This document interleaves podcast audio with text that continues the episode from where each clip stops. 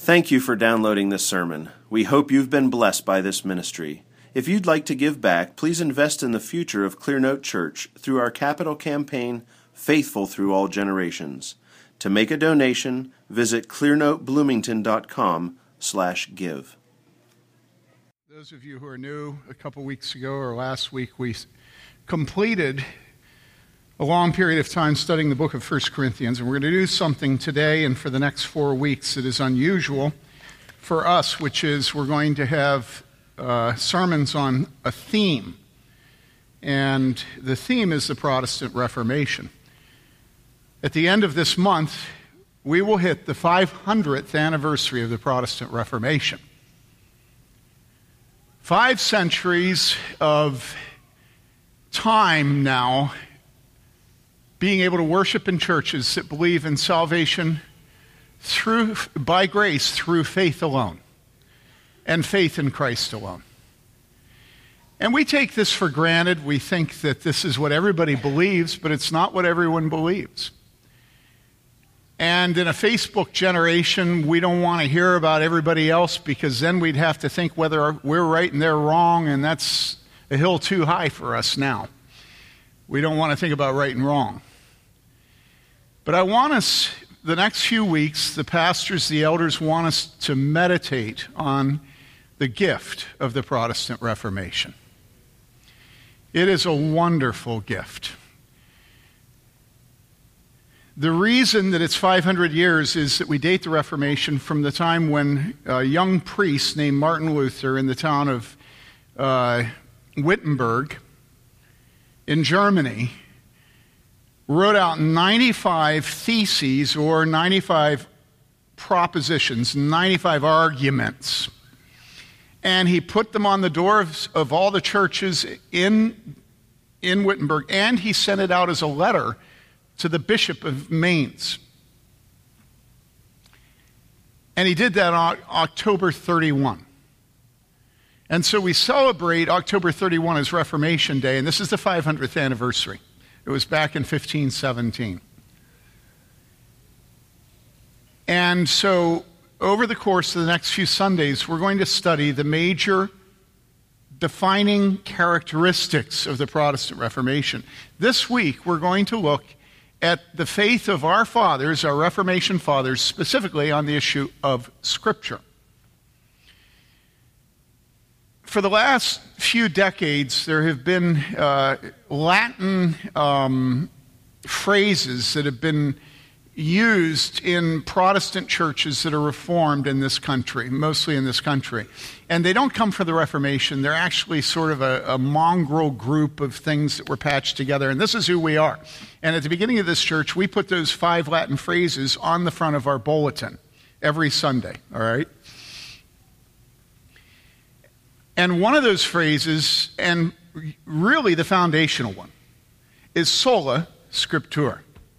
Now, the word sola is Latin and it makes you feel intelligent, right? But Latin actually is a dead language. Okay? It's dead. And so, can we just say only? You know? Only. Only scripture or scripture alone. So that's where we're going to start. Why do we start with Scripture alone? Well, because all the other arguments stand or fall on the basis of what God says in His Word.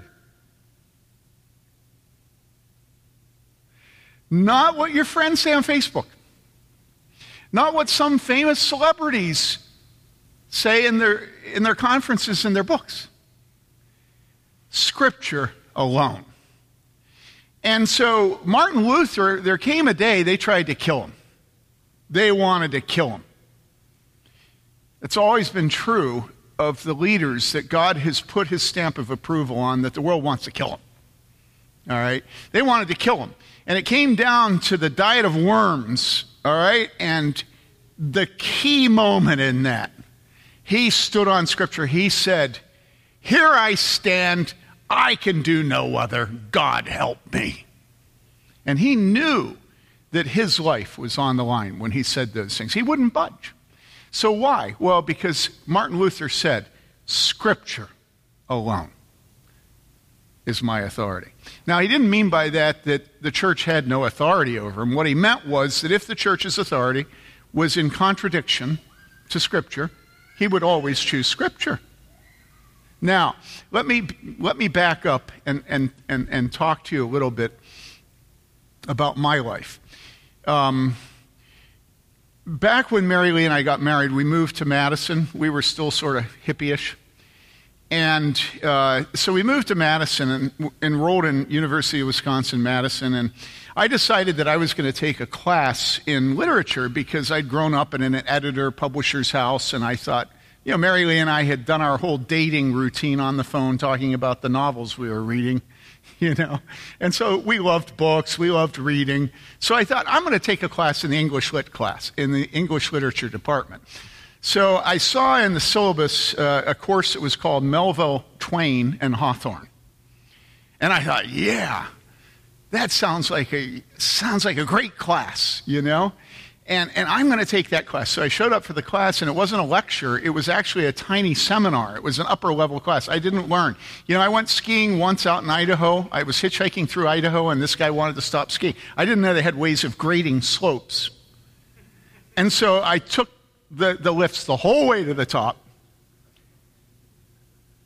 but I didn't know about the signs and I wasn't a good skier. And so I fell the whole way down the mountain. The entire way, I just fell. I stood up, and of course, there's a slope like this, and so I stand up, fall, stand up, fall, stand up, fall the whole way down the mountain, right? Well, I didn't know that they had ways of grading courses in universities, and so I signed up for a title that I thought was good. I didn't look at the fact that it, I hadn't learned to look at what level the course was, right? I show up, and it's the chairman of the English department teaching. And there were a bunch of grad students there, and this was my first class. And the grad students all had hard briefcases, and they had like earmuffs hanging from their briefcases and slide rules, and they wore, you know, galoshes on their shoes, you know, and they were sitting in a circle. And we proceeded during that class to discuss messianic imagery in Mark Twain. And it just, I sat there with my eyes crossed, thinking that I'd walked into the ozone layer. You know, I kept fantasizing about what it would be like to be Mark Twain and listening to these dudes discussing messianic Im- imagery, you know? You know, it was just the weirdest thing. I never went back. And so I went back to the syllabus and found another class, and I found one in the history department, and it was called this. So from Melville, Twain, and Hawthorne, I went to medieval intellectual and social history with William J. Courtenay. And I'm telling you, woo! Again, I didn't look at the level of the class. The, the, the textbook was Copleston's History of Philosophy. If any of you know anything about that, series. Yikes. So you're all sympathetic to me now, right? Okay.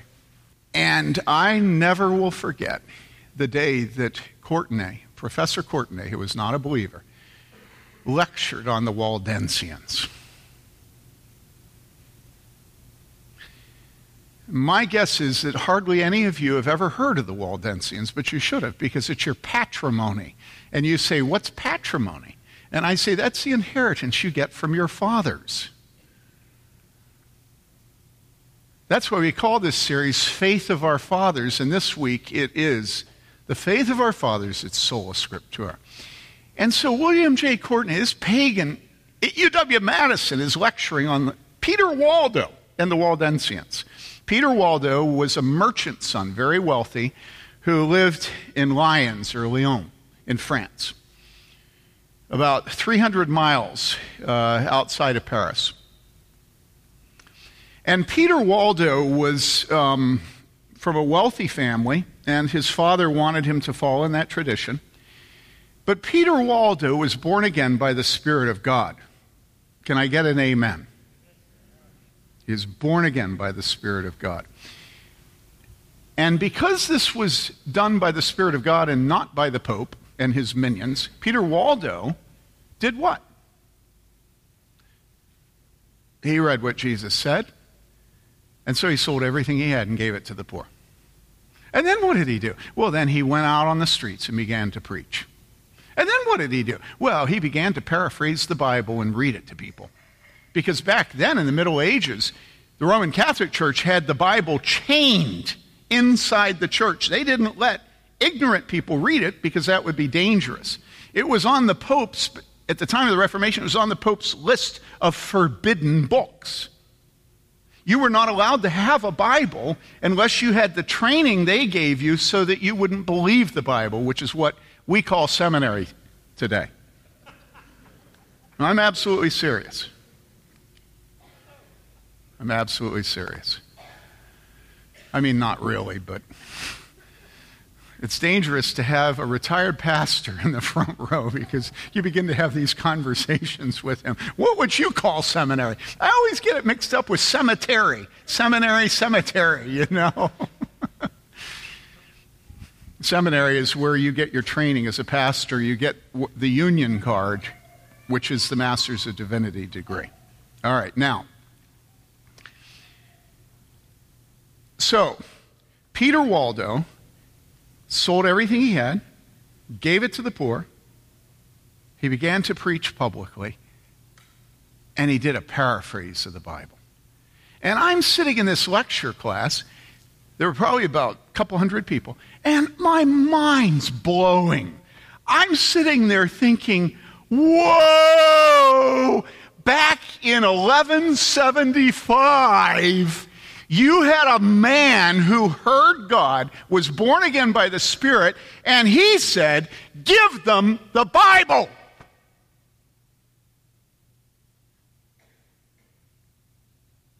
And I thought, how come nobody's ever told no nobody's nobody's ever told me about Peter Waldo? And I changed my major to history, and I never looked back.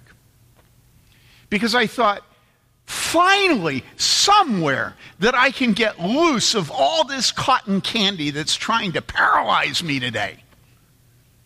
Sometime when people believed the Word of God, when people acted in ways that they could never take back because they had read the Word of God.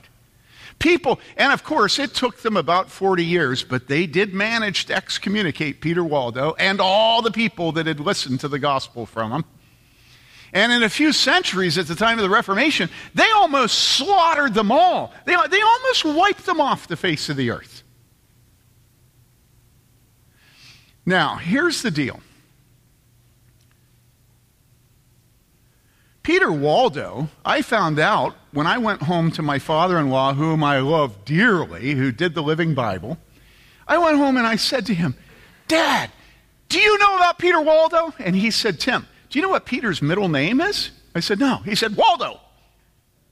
So his second son, he named Peter Waldo Taylor. And this was before he'd ever had any thoughts of doing a paraphrase of the Bible. I went, Whoa! And I began to be liberated from the cloying, sentimental, emotional muck of American Christianity. I began to realize that, that God is God and that He has deposited His truth in the Bible.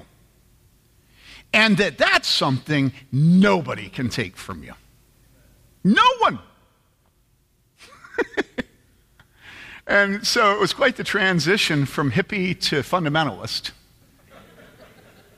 Mary Lee said to me a number of times in those years, I didn't know who I was marrying. I thought you had long hair. I also had a pierced ear. And I fell in love with church history. Then I took Reformation history from Robert Kingdon, one of the preeminent Calvin scholars of our time. Did you know that the Waldensians, when the Reformation happened, centuries afterwards, three centuries, do you know that the Waldensians said about the Calvinists, about Geneva and Switzerland, they said that's who we are. And largely, they just simply folded back into the Protestant Reformation. And you got John Huss, and you have Wycliffe, Wycliffe Bible translators, right? All these people are your heritage, and every single one of them condemned as idolatrous the Roman Catholic Church.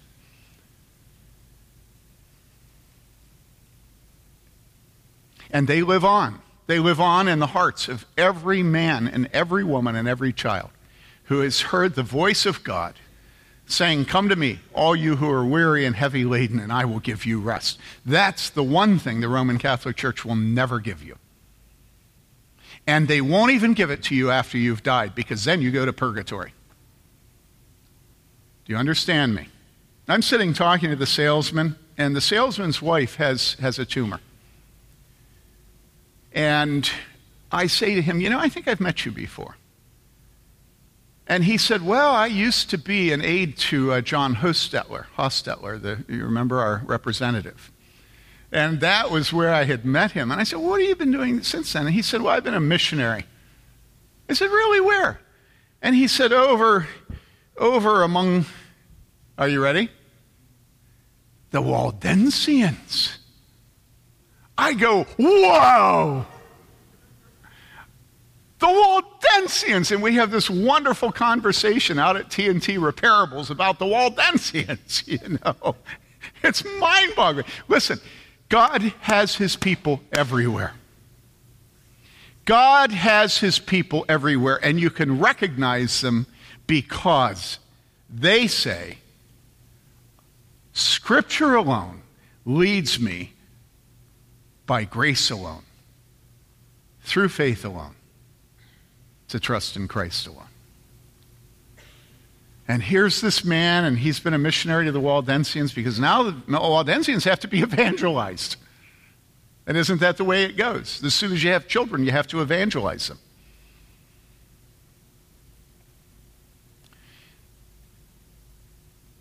All through history, there has been a competition. And the competition is what?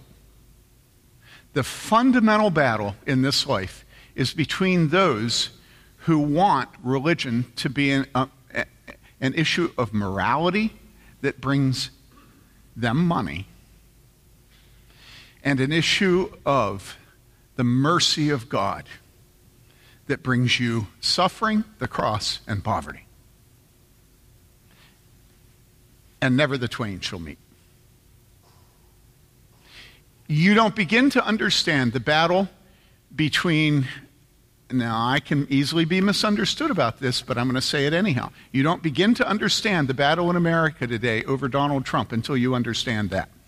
Because on one side are those that are just simply despised. Trump and all his supporters. On the other side are highly moral people who do not smoke, who aren't hooked on opioids. Are you with me? Are you with me? Who have the high moral value of college degrees, who don't divorce, who have at most two children, who don't litter, who wear their safety belts always, who don't chew and don't go with boys who do Okay? Now, am I in favor of all those things? Am I against college education? No, that's not my point. My point is the world is always selling its morality to you. What changes is, are what the laws are.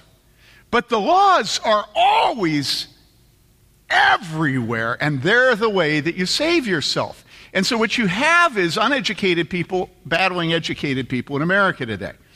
And the educated people have their set of morality, and the uneducated people have their sort of morality. And it's a conflict, and it takes everybody's eyes off the ball.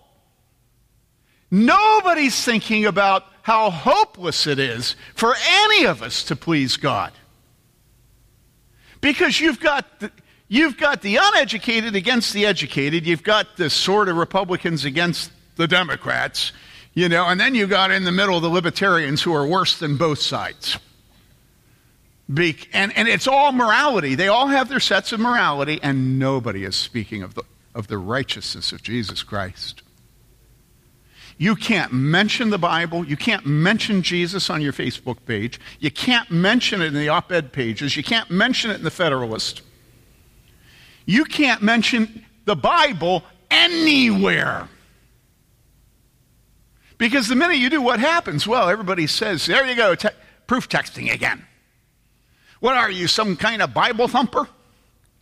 And so all of us as Christians are just wanting so much that people approve of us. I just want you to like me, please. That we never, ever quote what God Himself said. We don't even quote it to our children.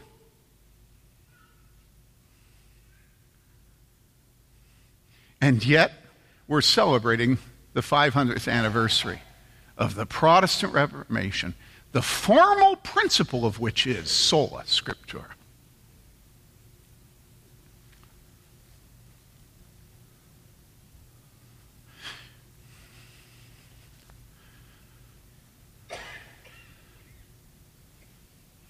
All my life, I've had friends who look down on Scripture and claim to be Christians. And they judge the Word of God.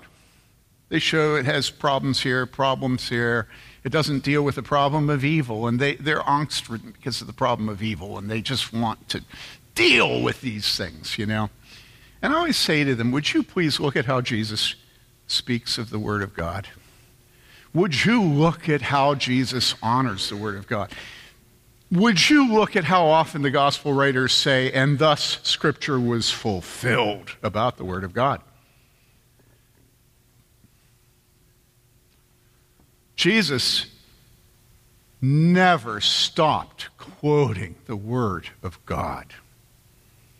Should that be an indication how central to our lives and witness the Word of God should be? When Jesus was being tempted in the wilderness, each time he was tempted, what did he do? From memory, he quoted Scripture. But but you're so much stronger than Jesus is that you really don't need Scripture. You'll just make an argument based on natural theology, right? General revelation, nature, right? Right? Jesus needed to quote his own word, but you don't have to. Why is there no quoting of Scripture in Facebook? Why don't you quote Scripture? Huh? Why?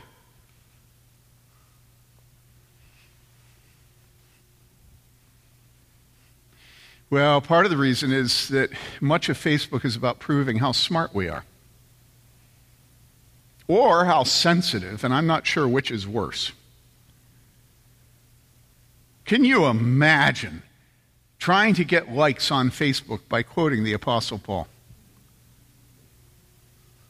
And, you know, we look down on specific writers of Scripture and think that they lived in a different time when you could just be nasty and people liked you being nasty. And then you read the Apostle Paul and you find him being what we would call nasty, and you realize his nastiness is the only possible thing he could have done because of his love for the souls he was writing to. And then we remember our dads who disciplined us and we realized that discipline was more love than our mother's goodnight kisses and all the cotton candy of the world.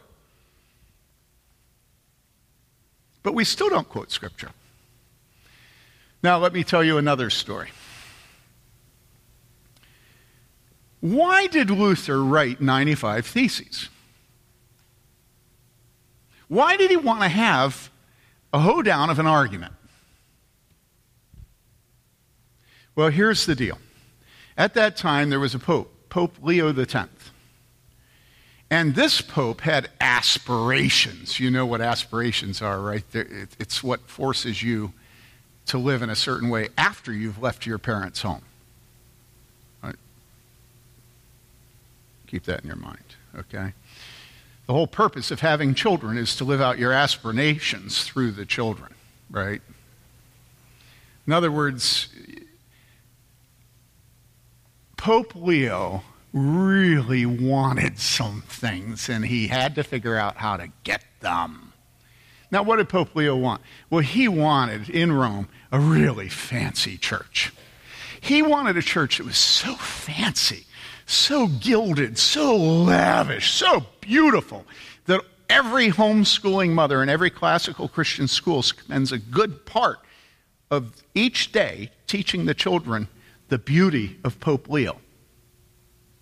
But they call it Michelangelo. You know how we all look at his paintings and we just we're just so enamored of all the beauty of the Middle Ages, all the cathedrals and the fine buttresses and all this stuff. You know, it's just gorgeous, you know. How come my Baptist church never gave me anything like that? Well, the Roman Catholics gave it to him, right? And so what he did was he thought, you know, what I need to do is I need to figure out a way of getting all the poor people to give us money so that we can continue to gild St. Peter's Basilica, which they were building with gold, and so that we can keep Michelangelo on his back painting the ceiling of the Sistine Chapel. Because it costs money to have the top artists of the world working, right? And so he came up with a scheme, and the scheme was called indulgences, uh, which kind of meets, means kindnesses, all right? You know, the indulgent grandmother that gives you candy all the time. So they were selling candy to the masses. This particular candy was the way that you got out of purgatory. Now, what was purgatory? Well, you won't find it in the Bible. Purgatory was the torment that you go through after death until such time as that torment has produced in you enough righteousness that you're able to enter heaven. So it's helpful in that there's an intermediate stage between death and judgment. The Bible says in Hebrews it's appointed unto man once to die and after that the judgment, but not to the Roman Catholic Church. What they do is they come up with immediate state. And in the immediate state, they produce torment and they sent out preachers from the Vatican, preachers from Rome, who, who preached on the torments of purgatory and said, If you give me money, you put money in the coffer here, in, in, in, their safe, in their box. You put money in the coffin, and I will, through the Pope, through the Treasury of Merit, I will apply that money, okay? I will apply that money to the account of your loved ones in purgatory. Okay? And don't worry about how it works. And yeah, nobody's ever seen purgatory. Trust us. This is the tradition of the church. You can trust us because we're the people that, um, what would you say, uh, who know how these things work. Okay? And so the man that came to Germany was a guy named uh, Johannes Tetzel, and this is, you know how uh, all salesmen have their patter? You know, you go to look at a car in a new car dealer, and the, the guy says to you, What would it take to get you in that car? Right? And you know, a life insurance salesman says, You have a wife, you have children, do you love them? Wouldn't you want, what would you, don't you, don't you think that you should do something that provides for their future in, case, heaven forbid, something would happen to you? Happen, death, right? And so you're all softened up. Well, that's precisely what Tetzel was doing. Tetzel was saying, Do you have loved ones who have died? Everybody's, yeah. Well, you know where they are. They're all in purgatory. Of course, none of them were in hell. They're all in purgatory, and if you will give me a little bit of money, we can spring them. It's like a get out of purgatory free card, right? And this was literally what he said. History is very clear. He said, as soon as the coins in the coffer rings, the soul from purgatory springs. This is what he preached. I'll read it again. As soon as the coin in the coffer rings, the soul from purgatory springs. Okay, this is, this is actually true. Now, let me ask you is this a religion that you would follow? And of course, you know that the right answer is no, never. And I say to you, are you sure? What if, like, getting baptized and taking the Lord's Supper could save you? What if being a church member and getting baptized and taking the Lord's Supper would save you? Would that be a good bargain? I'm going to tell you that I think it would be. I'm going to tell you that honestly, that sounds, sounds a lot, lot nicer than this religious thing that I'm into. I'm, I'm going to tell you that that is a superior religion to my religion. If it's true. Because my religion requires me to take up my cross and follow Jesus. My religion tells me there's no hope for me. My religion tries constantly to impress upon me how little hope there is for me. My religion requires me to come under conviction of sin so regularly that you just want to shoot yourself. Any of you want to shoot yourself? Be honest. Yesterday, in the last couple of days, I've been working on talks that Mary Lee, my wife, is going to give at a conference. And so yesterday, I'm working on this talk she's written them, but, you know, I'm kind of, you know, whatever I'm doing. And I spent most of yesterday on one talk, and the talk was loving outside the box. So it's Mary Lee getting on her high horse about how to love people. And it's completely depressing. And finally, after dinner, I, I, looked at her and I said, I said, Woman, I'm the head of the home, and you be quiet. I've had just about enough out of you. Now, this is a joke, right? what I actually said to her as lover, reading you teaching these women is, is like so convicting.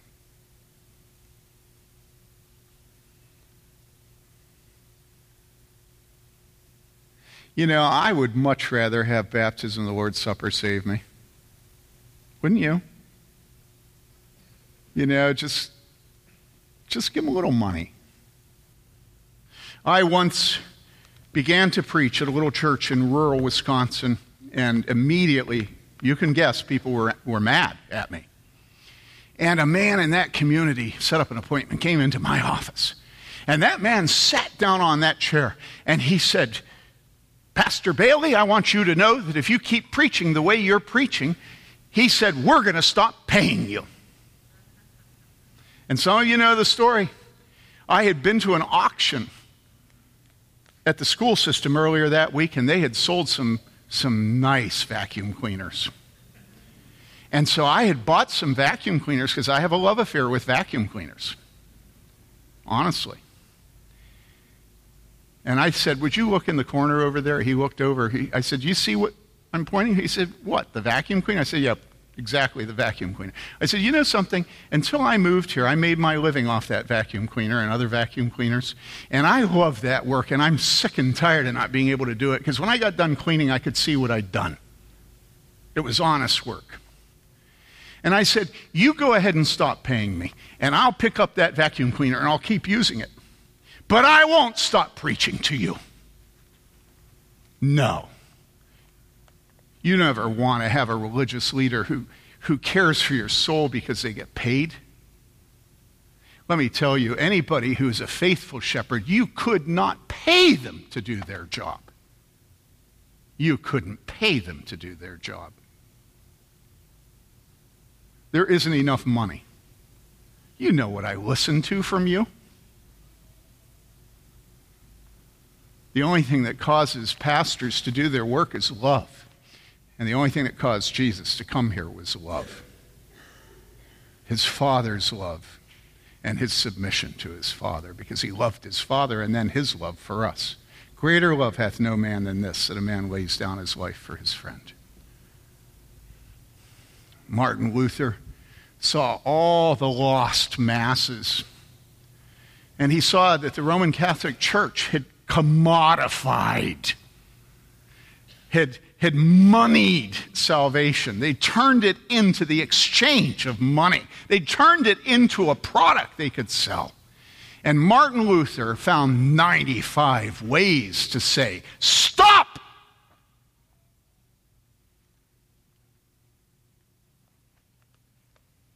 And in a few years, they excommunicate him. And you go on to Catholic evangelism sites now, and they still spread the, the vile lies about Martin Luther that he was immoral. They can't stand men who turn back to God. And Martin Luther said, Unless you show me that the pages of sacred writ support your position, I will not give in. Here I stand, I can do no other. God help me, God.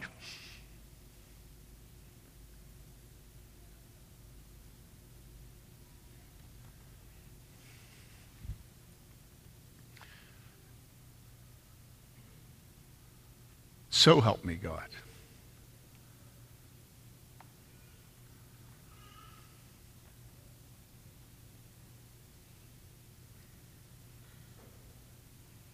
Don't ever look at Michelangelo's paintings without thinking about indulgences. Don't ever look at the cathedrals without thinking of indulgences. Don't ever hanker after the scholarship, the scholasticism of the Middle Ages without thinking about Tetzel and his indulgences. Don't ever allow people to intimidate you with large vocabulary about religious things and theology.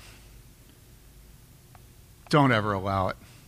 Because the Bible, even down to the way it's written, its rhetoric, its parables, the Bible is simple. It's the doctrine of the perspicuity of Scripture. Again, it's a Reformation doctrine. It's not that everything in Scripture is equally simple, but it's that everything you need to know that God has given you eternal life and how to please Him. Everything that you need for that, no matter what your education is, you can understand it in the Word of God. Okay?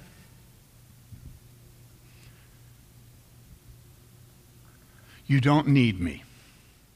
I'm helpful, but that's all I am. I'm just helpful. And my, my job is to call you to Jesus in faith and then to his word so that you will live a life that pleases him. That's it. That's it. That's all I do. That's it. And all the sophisticates hate this church. But why? Well, you can tell we're not into the commodification of salvation, right? These are chemical barrels. And you say, well, yeah, but look at you. And I say, yeah, but I don't drive a Lexus anymore. I did once, and I told the congregation that I repented and I was sorry. I got it a good deal used. It was disgusting. I told the congregation, what I just did is disgusting, and I will never do it again. Some of you remember. You remember me saying this from the pulpit? Listen, we are not rich. And we don't sell you salvation. We call you to take up your cross because Jesus is worthy of dying for. He died for us. Why shouldn't we die for him? You know, I started with the Waldensians, and I told you he sold everything he had. Then he began to preach. Then he did a paraphrase. And then along comes Luther, and guess what?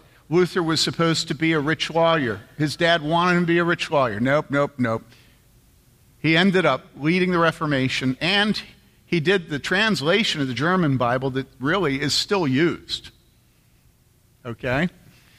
And he ended up getting married. And he had a wife that wasn't impressed with him. If you know anything about Katie, she, she was not impressed with Martin.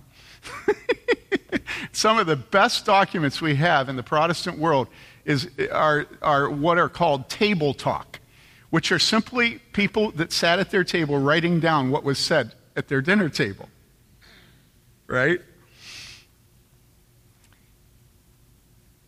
And you look at John Knox.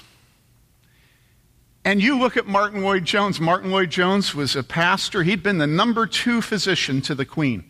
And God gave him new birth through the Holy Spirit, and he believed in Jesus Christ. And everybody wanted him to become a pastor of a real rich and famous church, and instead he went to a coastal town in Wales. okay? Then he eventually ended up coming to London and uh, to Westminster. And what happened was some, some good looking southern boy came over to London to preach a crusade. His name was Billy Graham. And, and that, that good old southern boy asked Martyn Lloyd-Jones to be on the platform with him and to stand with him when he preached the gospel. And you know what? Lloyd Jones said, No, I ain't going to do it. He said, I'm not going to do it. Why? Well, because they had Roman Catholics and Anglicans on the pulpit.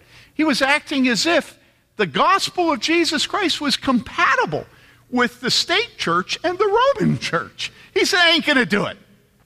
And man, did it cause a stink. And it's a stink that still stinks to this day among conservative evangelicals in this country. But who can deny how, how right he was when you look at what has happened to the Episcopal and Anglican churches? All right? It is always true.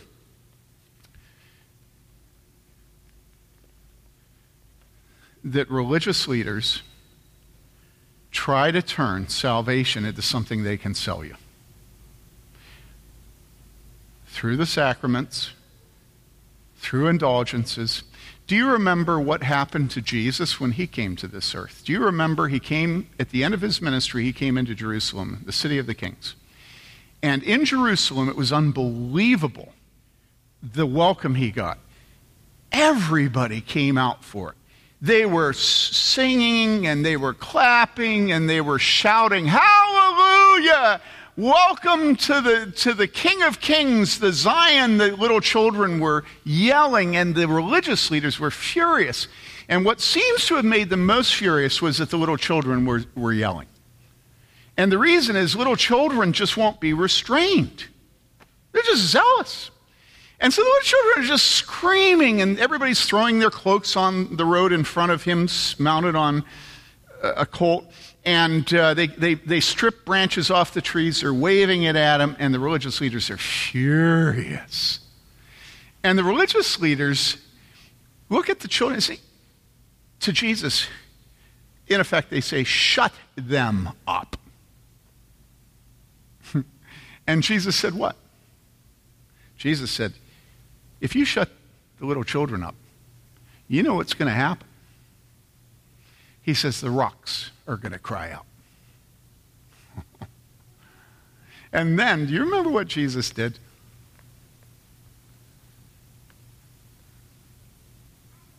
He didn't bask in his glory. He went directly to the temple and he took out a whip and he just whipped the snot out of all the people selling salvation in the temple. He threw over their money. You try to go, you try to go into Walmart and do this. Try to flip up the cash registers and, and throw the money. Every, you see how far you get. He flipped it, he threw the money, he whipped them, and the only thing I can't imagine why it's not recorded in the Gospels is that nobody punched him. He went directly from being welcomed as the King of Kings and Lord of Lords into cleaning the money changers out of the temple.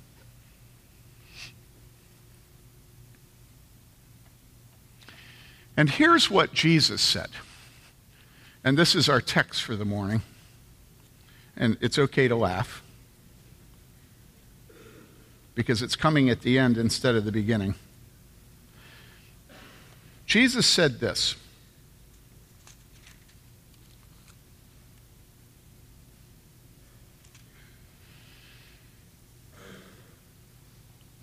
Then some Pharisees, this is at Matthew 15. Then some Pharisees and scribes, Pharisees and scribes are pastors and elders, or pastors and elders and seminary professors, really. Then some Pharisees and scribes came to Jesus from Jerusalem and said, Why do your disciples break the tradition of the elders? For they do not wash their hands when they eat bread. And he answered and said to them, Why do you yourselves transgress what? The commandment of God. do you see this? Why do you yourselves transgress the commandment of God for the sake of your tradition? For God said, Honor your father and mother, and he who speaks evil of father or mother is to be put to death. But you say, Whoever says to his father or mother, Whatever I have that would help you has been given to God, he is not to honor his father or his mother. And by this, you invalidated the word of God for the sake of your traditions. You hypocrites. Rightly did Isaiah prophesy of you, this people honors me with their lips, but their heart is far away from me. But in vain do they worship me, teaching as doctrines the precepts of men. And this is what's going on in the church today. We have all our traditions, all the things that we think are going to save us, all the right ways of speaking about God all the right vocabulary, all the right degrees, all the right Bible translations, the right churches, the right denominations, the right membership. And God not only doesn't give a plug nickel for it,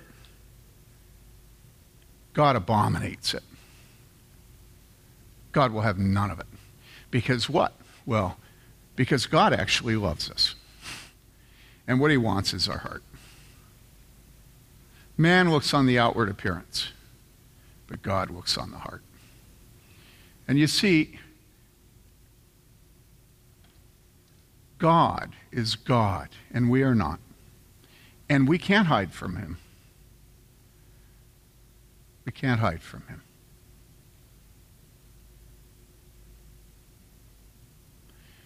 And so you have your choice, and your choice is to love him as he is in all his glory, and then to honor his word. Or become Roman Catholic.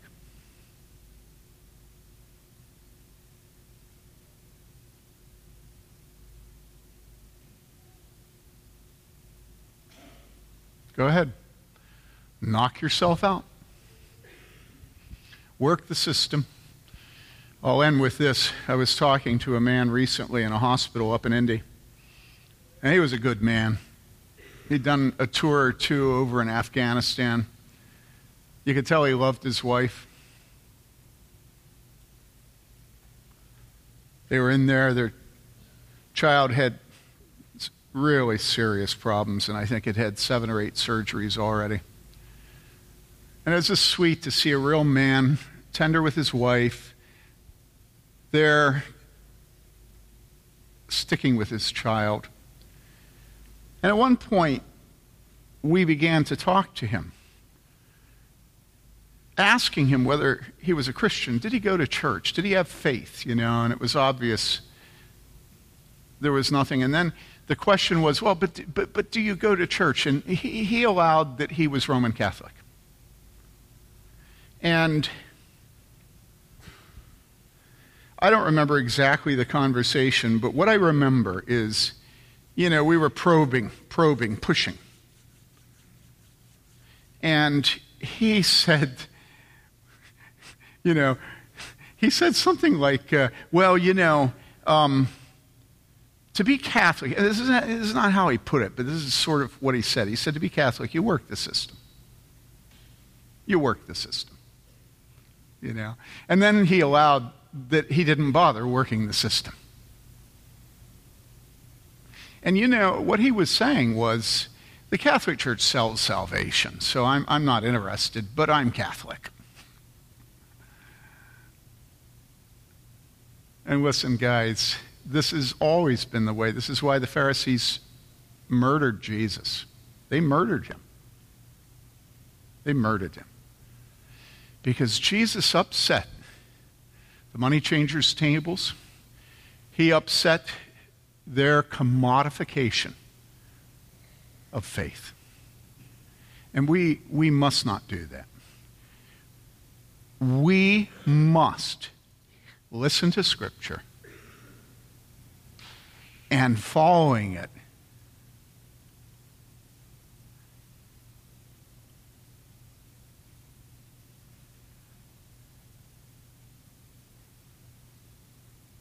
have our hope in grace alone. Come on. Through faith alone in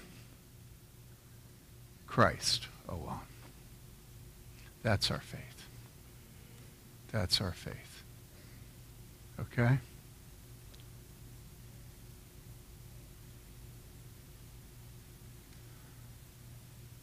That's our faith.